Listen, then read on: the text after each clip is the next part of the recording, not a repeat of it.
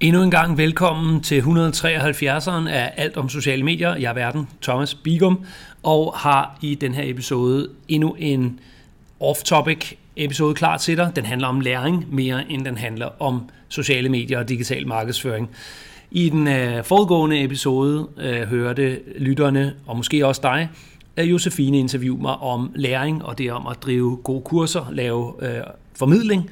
Og det fortsætter vi så med i dag. Forhistorien var en dummy-produktion, der aldrig kom i luften. Jeg vil næsten sige det sådan her: hvis det her er den første, du hører, så hop lige en bagud i podcast-appen og tag den anden først, fordi den har en meget bedre introduktion af, hvad der foregår. Mere skal jeg lægge foran den her. Velkommen til anden dummy-produktion af læring, som jeg har fundet på harddisken, og den dag i dag faktisk er ret stolt ved. Værsgo. Hvad er det sidste, du har lært? Tænk lige over, hvad der gjorde, at du lærte det. Hvorfor er det ene kursus kedeligt og overfladisk, mens det andet er vildt spændende og nærværende? I den her podcast, der undersøger kursusvirksomheden Bigum og Co, hvordan vi bedst lærer. Og gennem de enkle afsnit, der får du et billede af, hvilke elementer, der er med til at skabe et godt kursus. I dag, der skal det handle om, hvordan de hos Bigum og Co skaber deltagelsesmuligheder for alle kursisterne.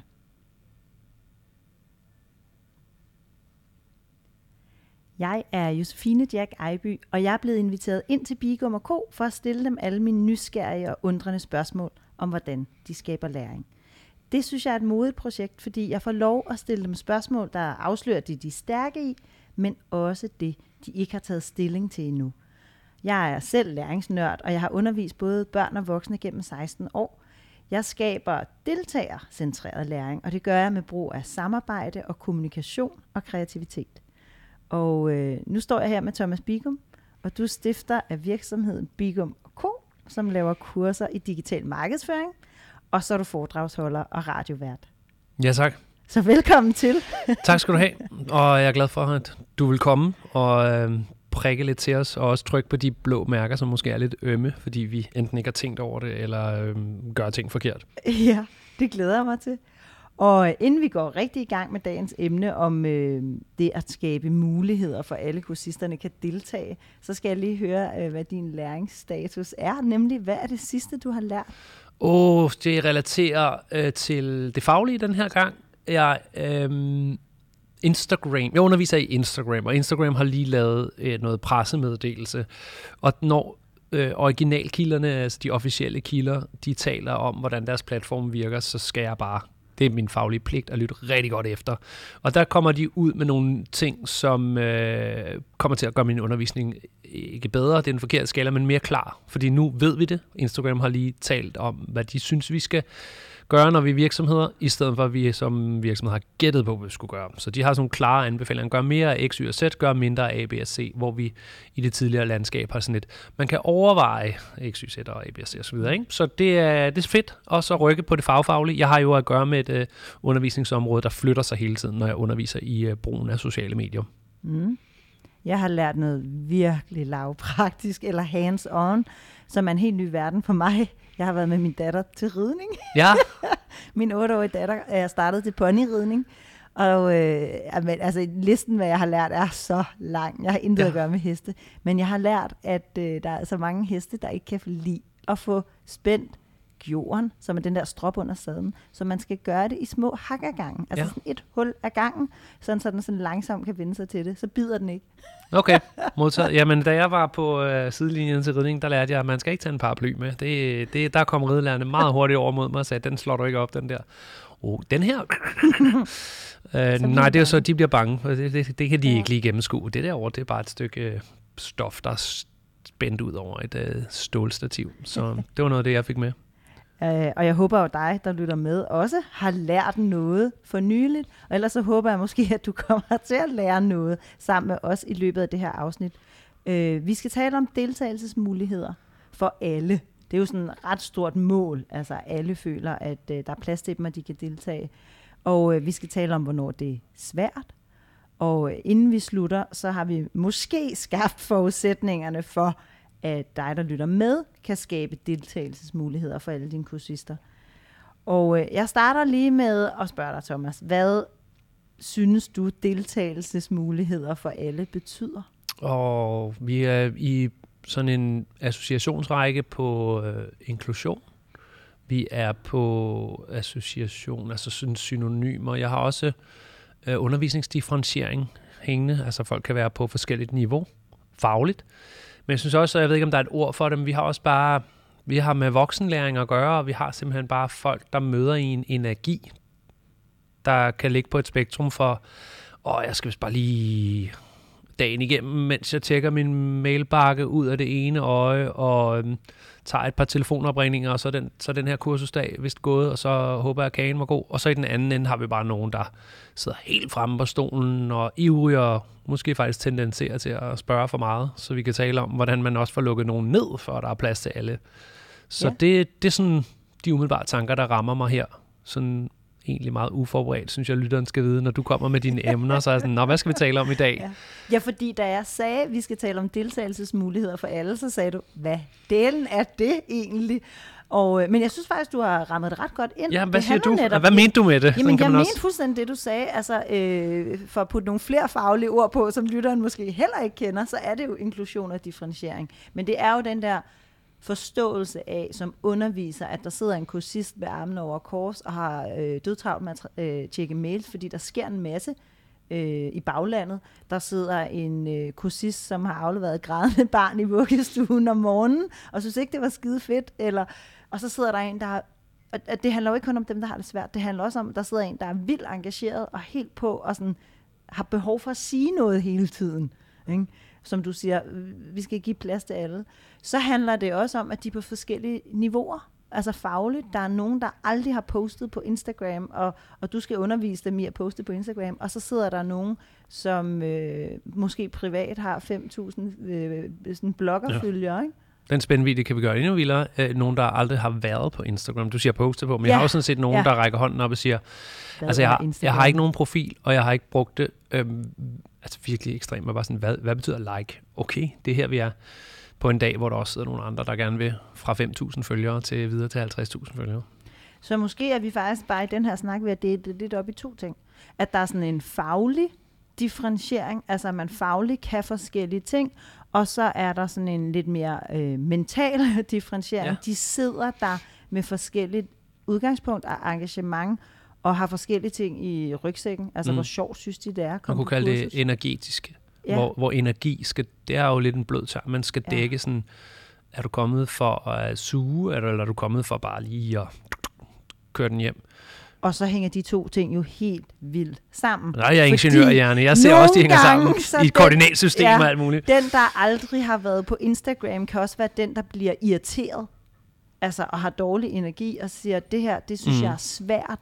Øhm, jeg kan ikke finde ud af det, og jeg har aldrig prøvet det, og hvor skal jeg trykke henne? Omvendt, så kan den, der aldrig har været på Instagram, være den, der er sådan helt hånden oppe og sidder og hopper i stolen og siger, hej, hvordan gør man det her? Det er det spændende det der, fordi det vil egentlig udvikles, mens vi gør det her. Jeg håber lige, lytteren er med på, at Josefine dukker op, og jeg er uforberedt, men vi udvikler jo simpelthen nogle krydsfelter her. Af den ene akse energien, og den anden ende det faglige standpunkt, eller hvad man skal sige, ikke? Det skaber jo fire forskellige, altså at man laver den ene og laver den anden, at man laver den ene høj den anden. Ja, jeg er som indskudt sagt er, mm. er ingeniør. Jeg ser mm. det der koordinatsystem for ja. Mig, der danner fire kvadranter. Ja, så der er altså dem, der øh, fagligt ikke er med og mentalt ikke er med, og så er der dem, der fagligt ikke er med, men er meget engageret. Nu skal jeg dem lige ud, ikke?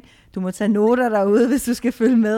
Det, der og sker nu, er Thomas i en podcast begynder at tegne på tavlen. Øh, Josefine, øh, fortæl, hvad jeg tegner. Jamen, ja, vi har et koordinatsystem, og øh, vi har øh, så sammenhængen mellem energi. Nej, Thomas flytter det. Synes, han har flyttet det. Okay, vi har sammenhængen mellem energi og måske faglig viden. Faglighed, vil jeg Faglighed, yes. Så man kan jo have øh, lav energi og stor faglighed. Og ja. Man kan have høj energi og stor faglighed, men man kan omvendt også have høj energi og lav faglighed.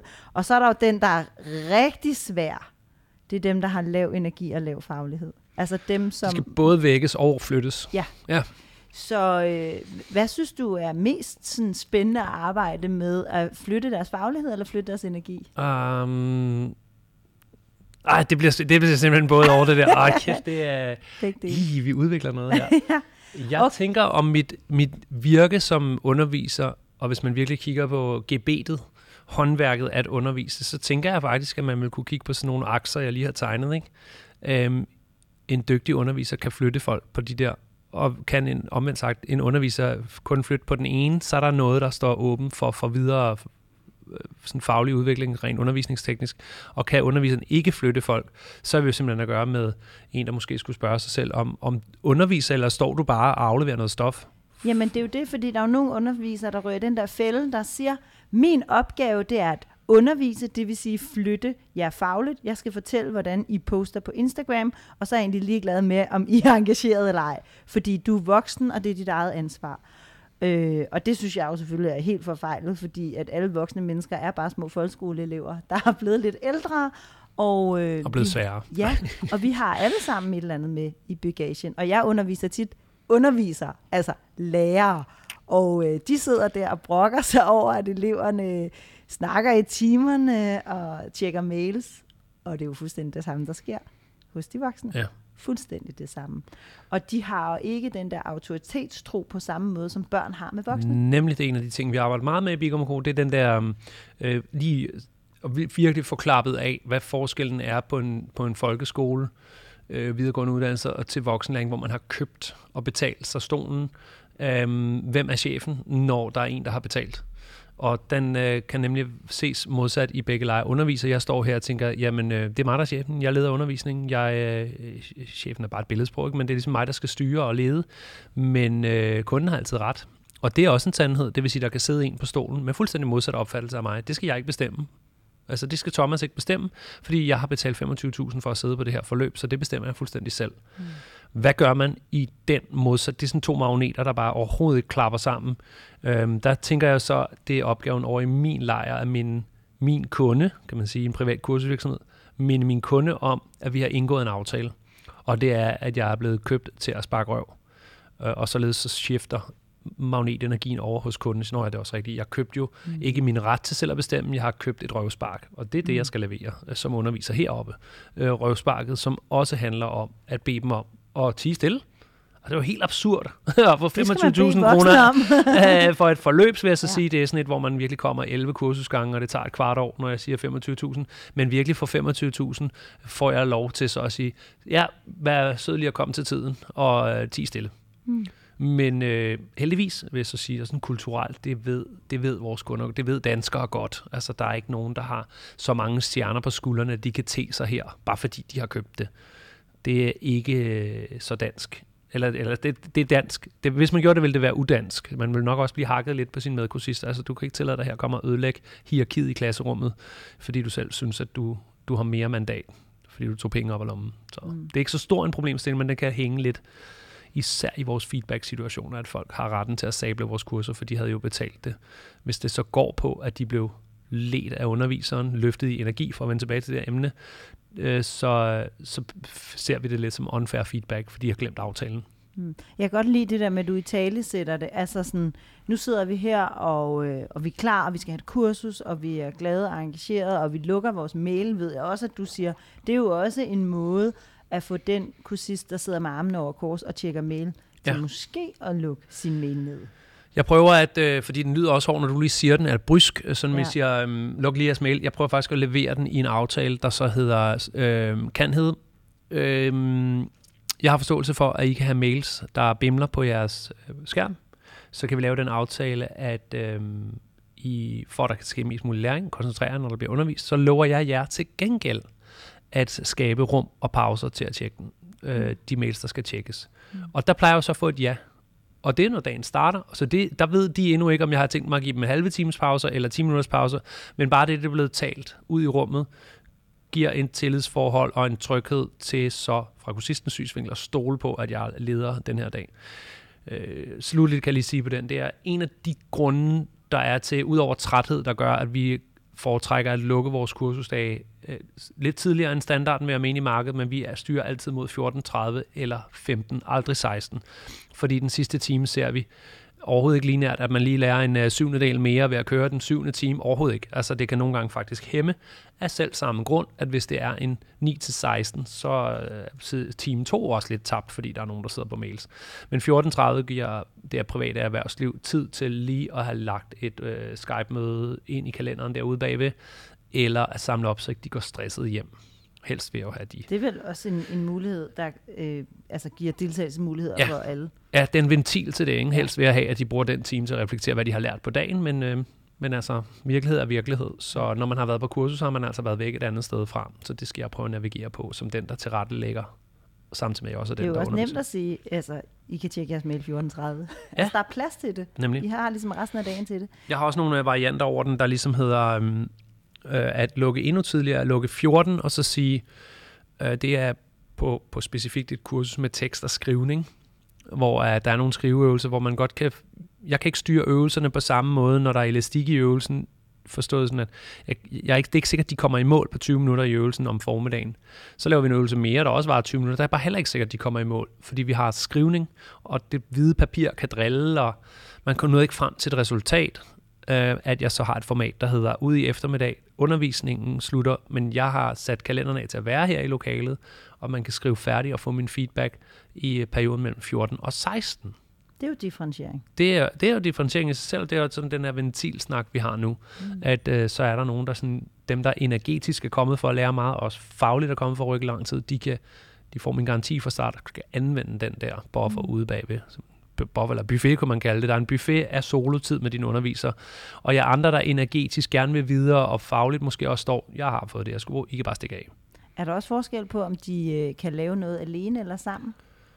Øh, nej. Ikke. Altså, kan de vælge det? Der, nej, men det, kunne, det, det, det, det kan, falder ikke i hak med den dag. Den er meget individuel, fordi det er skrivning.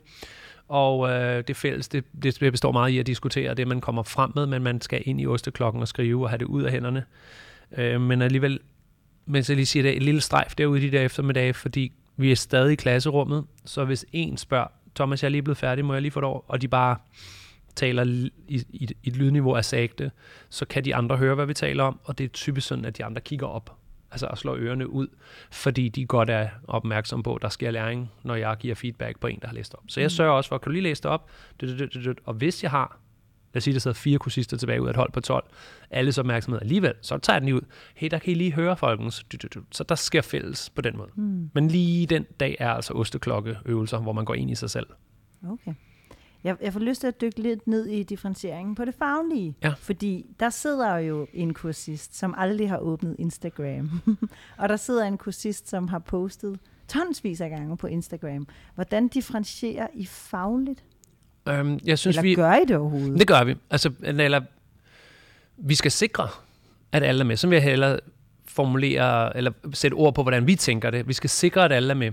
Det sker ved differentiering. Ikke? Øhm, vi får en lille gave. De ting, vi underviser i.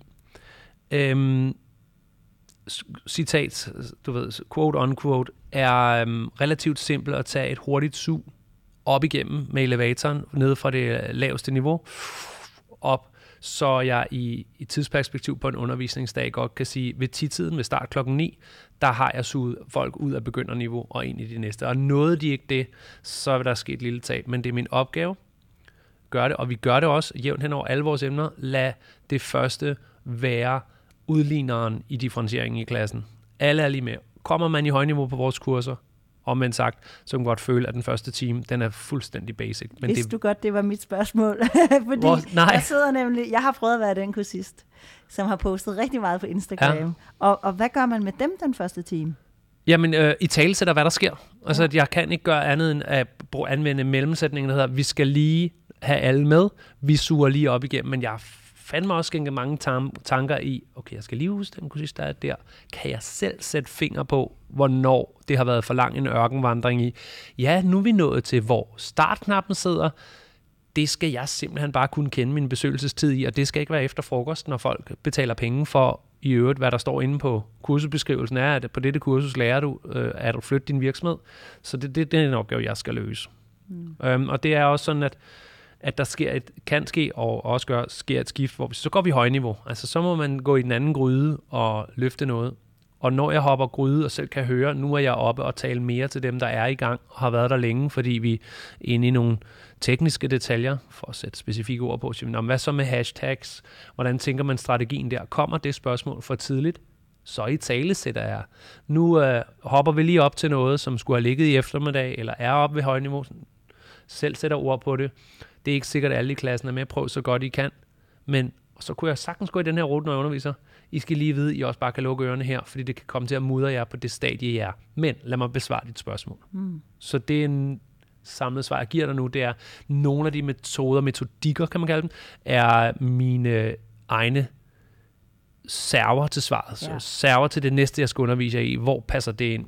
Hvis ikke jeg siger det, skal de selv se. Nå, det forstod jeg ikke. Og det ja. synes jeg er ærgerligt. Det er det, der gør, at jeg kan lide at sætte ordene på. Det næste, vi skal, det er, hvis man er på det niveau.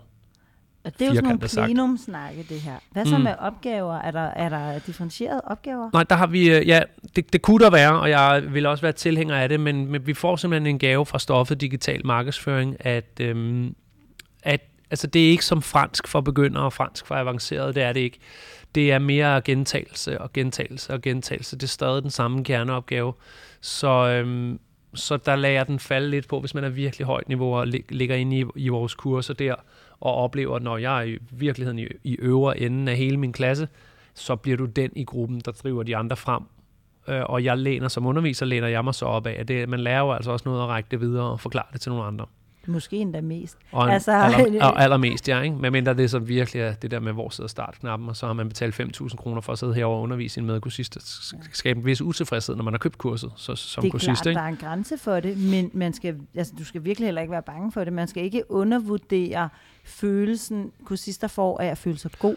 Uh, ja. Altså det der med sådan, ja, altså det er jo noget af det, der virkelig kan skabe differentieringer for de gode med, det er, at de ligesom også får plads til at føle sig gode, ikke? Ja. Altså at øh, hvis man spørger ud, er der nogen, der har erfaring med, hvad der virker godt? Og så kan den kursist, der siger, jamen jeg ved godt, hvilke hashtags, der virker godt, eller hvad der virker godt at putte på billedet, eller et eller andet, så kan de få lov at sige, det ved jeg godt. Ja. Og, øh, og det er rigtigt, du så måske kan tænke som underviser, jamen du har ikke lært noget, du, du har bare sagt det. Men det, siger, Men det, det læringen er det, at sige det højt. Det siger jeg også nogle gange. Ja. Altså, det er kommet af med erfaring og overskud, så jeg bliver usikker på det. At bare, man kan godt have taget mig til citat for næsten ordret at sige følgende. Nogle gange så går man også på kursus for at blive bekræftet i, at man gør det rigtigt. Og det kan godt være det næste, jeg siger, det er mange af jer. Men så tænk over, at... Øh, man ligesom får klarhed, og man får en nordstjerne og en kurs. Lad os gå i gang. Det er sådan her, man gør det. Det har jeg, det har jeg ikke noget ved, øh, bekymring i. Vi driver privat kursusvirksomheder, og vi har altid en buffer, der hedder, hvis at man øh, ikke har følt sig flyttet, kan man bede om at få pengene igen. Og den har vi kunne leve langt på, uden vi føler, at der er nogen, der udnytter den, og tænker, at vi kan leve for evigt på den. Fordi der er en, der er en god afstemning mellem, at man jo som køber af, af kurset i dagsformat eller i forløb kan se, at vi gør os umage, og er der et kiks, jamen så skal vi lukke butikken, altså, og det kommer ikke til at ske, for der er stadig et behov for det, vi laver. Så, så det tør jeg godt leve længe på, og opleve også, at de enkelte gange, der er sket, der er der kun sket, der er kun sket fed vidensuddeling, hvor hvorfor var det ikke et godt nok niveau, hvor er du siden den kiks, og hvad troede du, inden du mødte? Nå, anyways, her er pengene. Vores virksomhed skal kunne balancere, selvom der er en, en, en en procent, to procent, altså en ud af hundrede, to ud af hundrede, der gør det der. Og det er kun mødt med kærlige øh, modtagelser, fordi der ligger jo feedback i manøvren. Ja.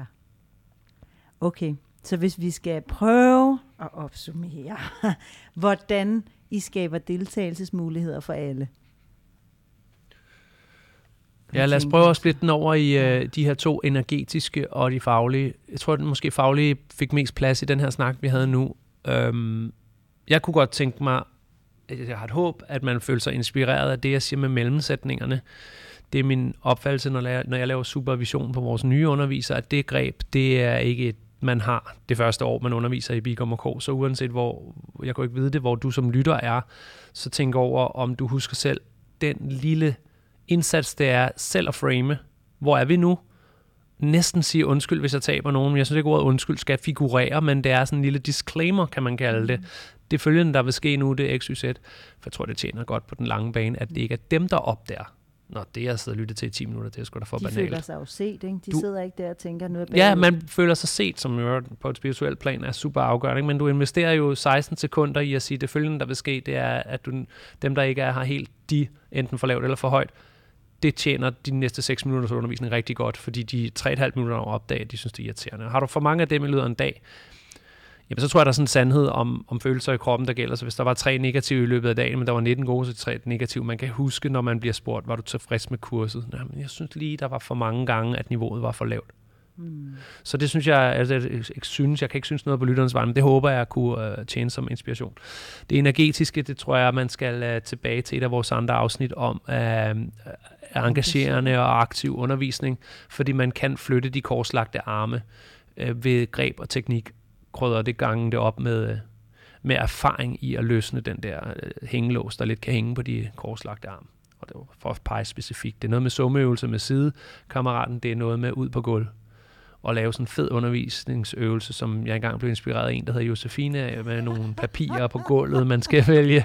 Og alt det kan man høre om i, et, i en tidligere episode. Og så kan jeg jo godt lide din indstilling om at italesætte ting. Altså at sige...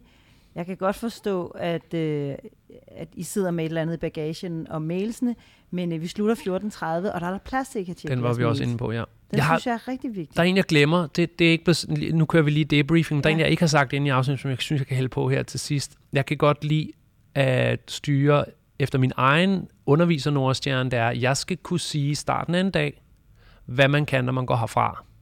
Når jeg gør det, så er det, det der også blev solgt. Inden, hvor man læste om vores kursus. Så lad os være lidt specifikke i forhold til vores undervisning. Sætningen, når I går herfra i dag, så er I bedre til at lave opslag på sociale medier. Og så sørger jeg for lidt punktum, så man kan høre og fordøje den sætning. Og så uddyber man sig. Det vil altså sige, når I går herfra i dag, så begynder I at lave opslag på en fornyet måde, mere detaljerig, og I gør jer mere umage, fordi I bliver inspireret og får mere viden. Punktum. Kunstpause. Hvis jeg har gjort det, er det min klare fornemmelse, at jeg godt må have et par faser undervejs, hvor den hænger lidt på lavniveau. Fordi der sidder nogen og siger, det lovede han. Det væsentlige er så om. Jeg kan holde det løfte, og det har jeg planlagt hele dagen, for man kan. Det via øvelserne ude sidst på dagen, og noget af det tunge stof i midten af dagen. Så kan jeg sgu godt have den første time, der kører ned på, vi skal lige have alle med niveau. Det er jo også en åben opgave på den måde, du siger, at alle bliver bedre til det. Mm-hmm. Ja, men så er der en, der har et udgangspunkt, hvor man aldrig har lavet ja. post på Instagram. De er blevet bedre til det. Der er nogen, der har et udgangspunkt, hvor de har postet før, men de er også blevet bedre til det. Yes. Der, hvor det lyder som et, et lidt for stort løfte, det synes jeg jo er kerneopgaven. Jeg håber, at lytteren lige fanger. Prøv, at der ligger en lille en her, der sådan, prøv fuldendsætningen. Når I går herfra i dag, så er I blevet bedre til, eller har fået færdigheder, hvor mere viden om, synes jeg ikke er godkendt, fordi det kan man læse om på nettet, mere viden er for tynd i forhold til færdigheder og kompetencer, så I kan hvad. Øhm, Det skal de fandme tro på. Så når jeg siger, at I er blevet bedre til at lave opslag, så kan der jo sidde en, jeg er faktisk ret god i forvejen. Altså, mm. så hvordan må du løse den marker? Der siger jeg så, for at bygge troværdighed, jeg er flyttet. Og det kan være, det lyder mærkeligt, men jeg er flyttet fjorten tredive. Trust me. Nu, nu prøver jeg lige at gå i ordrethed, hvad det er, jeg siger. Trust me on this one. Når jeg, hvis jeg her klokken ni skulle lave det her, med at lave et opslag på sociale medier, vil jeg være så og så meget inspireret. Vi skulle lave det klokken fjorten tredive i eftermiddag, hvor jeg har været sammen med jer hele dagen, og ved Gud, jeg kan stoffet, men jeg vil stadig være bedre, fordi meget af det, dagen kan, det er, at det kan inspirere, det kan give retning, det kan motivere. Når jeg så øh, når fjorten tredive dagen lukker, så vender jeg tilbage til det, jeg sagde. Kan I mærke den energi, der er her nu? Vi har lige lavet et par øvelser, og de har haft succes, og så står jeg med ild i øjnene, og det er også en sand ild. Man har lyst til at lave et opslag, når den dag lukker, og så siger jeg det, som jeg sagde i morges. Mm. Det var dagen i dag. Kan I huske, mit løfte var, at I blev bedre til opslag? Jeg kan mærke, at jeg er flyttet, fordi I har lavet nogle fede svar på øvelserne. Jeg har lyst nu til at gå ind og lave et opslag, og ikke bare lave et semi-OK-opslag, hvor jeg husker lidt i en detalje. Jeg har lyst til at finpudse alle detaljer, som vi har haft om i dag. Tak for i dag. Bum. Så klapper jeg lige selv sådan her, så de begynder at klappe, så jeg kan ja. få mine daglige klapsalver. Men der er jo ingen tvivl om, at, øh, at du er en rollemodel, ikke? Altså, du hiver dem jo med. Ja, jeg ser det som min op- og og rollemodel. Jeg er sådan en uh, sherpan, der, ja. der, der leder flokken, siger, ja. jeg bliver bedre ved I med, ikke? Mm. Skulle jeg sidde en i klassen, der, der virkelig møder op. Til det der lidt er, lidt er også er om vores underviser, man kan faktisk ende ind i et forløb, og så er der en af dagen, der er Instagram. Så har man som kursist købt hele forløbet, men lige Instagram-dagen, der, der er jeg faktisk allerede ekspert. Så da jeg kan have nogen siddende, der allerede fra start tænker, at de er på underviserens niveau eller højere. Det kan være mig og mine kollegaer. Hvad gør vi med dem? Og det, jeg lige har beskrevet, det er mit bedste bud på det. Som der sikkert er andre bud på, men det er den, jeg ruller med. Ja, og, så, og som jeg sagde tidligere, det at de får lov at shine. Altså, ja. At man bruger dem som medunderviser, at man spørger dem, hvad har du haft succes med, eller kan du beskrive et post, der virkede specielt godt for de andre? Øh, så vil den kursist tænke sådan, jamen jeg har fået virkelig stillet skarp på, hvilke post der var gode for mig. Der kan mindes jeg, jeg også har, har, der har bygget sig situationer. Det er ikke noget, jeg gør på så bevidst plan. Jeg genkalder mig det, når du siger det. Men sidder der en, som har styret noget Instagram, masser af følger, over på min venstre hånd. Jeg underviser hele klassen, så det er ikke, og det har gået op for mig ved ti-tiden med starten klokken ni, at vedkommende er, har et virkelig powerful uh, C V på det, at sige, det ved jeg ikke, hvad gør I hos jer? Og så egentlig faktisk vise med mit kropssprog, at jeg nærmest nu går ned i niveau, ikke? Altså dreje af fra tavlen, stå over for på den anden side. Nu er det dig, der har rårpinden og til at shine lidt. Det genkalder også, at i går er øhm, i en pause eller senere i går, havde jeg en workshop på LinkedIn, det var en halvdags. I den ene pause var jeg lige hen hos en, der hedder Frederik, der sådan nærmest svarede på alle spørgsmål, og man kunne høre, at han kunne det, fordi han er dygtig. Så det er fedt, du deltager, var pausen. Og til sidst var tak for i dag, du var, din deltagelse var super god, så det ikke er os, der siger det hele, men dine kollegaer fik rigtig meget ud af, at du hele tiden stemte ind, for det skaber øget troværdighed, og du har været med til at flytte dig ind.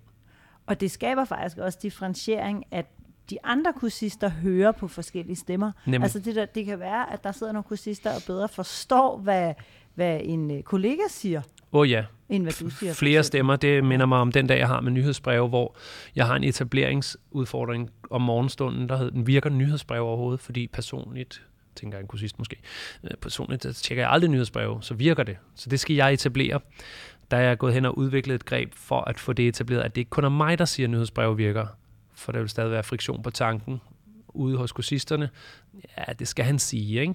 Men så er det, at jeg laver først en øvelse, der hedder summeøvelse. I kan summe, hvis nogen har arbejdet med det, så kan I lige fortælle det i gruppen. Så tager jeg en kop kaffe, vi ses om fem minutter, så kommer jeg tilbage. Hvad talte I om? Var der nogen i jeres gruppe, der har arbejdet med det? Så stiller jeg simpelthen spørgsmål. Virker det? Og det er så heldigvis, øh, og ellers vil jeg pakke cirkusteltet sammen, sådan at de siger, ja, okay, hvordan kom det til udtryk? Solgte I noget, når I sendte nyhedsbrev? Var der læser på jeres nyhedsbrev? Det vil jeg bare stemme ind i, at det var det, du lige sagde. Det gør jeg kun for, at der er andre end min stemme, der taler på pointerne. Mm. Så når jeg kan, det er jeg meget taknemmelig. Mm. Også øh, sådan mætter tilfreds i min lærergerning, at jeg mestrede sådan et greb, som jeg synes er øh, virkelig stærkt. Altså, det kan virke næsten som en hammer nede i den her værktøjskasse, hvor der også er små værktøjer, men kan man få sine kursister til at shine, og på de rigtige tidspunkter, og pointen kommer den vej, så kan man da gå mætter tilfreds hjem. Det er jo gerne sådan, at den, der taler, også er den, der lærer. Hmm. Og, øh, og derfor kan de fleste undervisere have rigtig stor gavn af at skrue en lille smule op for den tid, deres kursister taler. Fordi øh, alle dem, der underviser, kan virkelig godt lide at tale. Og de bliver klogere og klogere, ja. Mens de står og underviser. Og så kunne man forestille nogle gange for kloge til sig selv. Og måske ja. Er det øh, vores øh, tegn til at stoppe med at tale og lade dig derude få plads til at tænke. Og selv overveje, hvordan du skaber deltagelsesmuligheder for alle.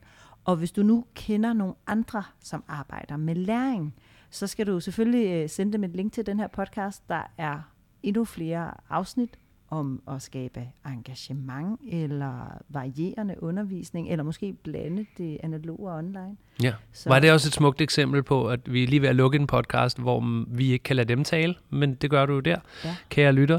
Nu kan du ikke tale tilbage ind i podcasten til Josefine og, og jeg øh, her, men du kan, øh, eller var det mig, for at være sprogligt korrekt, men du kan jo tale til en ven og gennemgå, hvad Thomas og Josefine har talt om. Så kommer det den vej ud igennem. Smukt. Så tusind tak for i dag.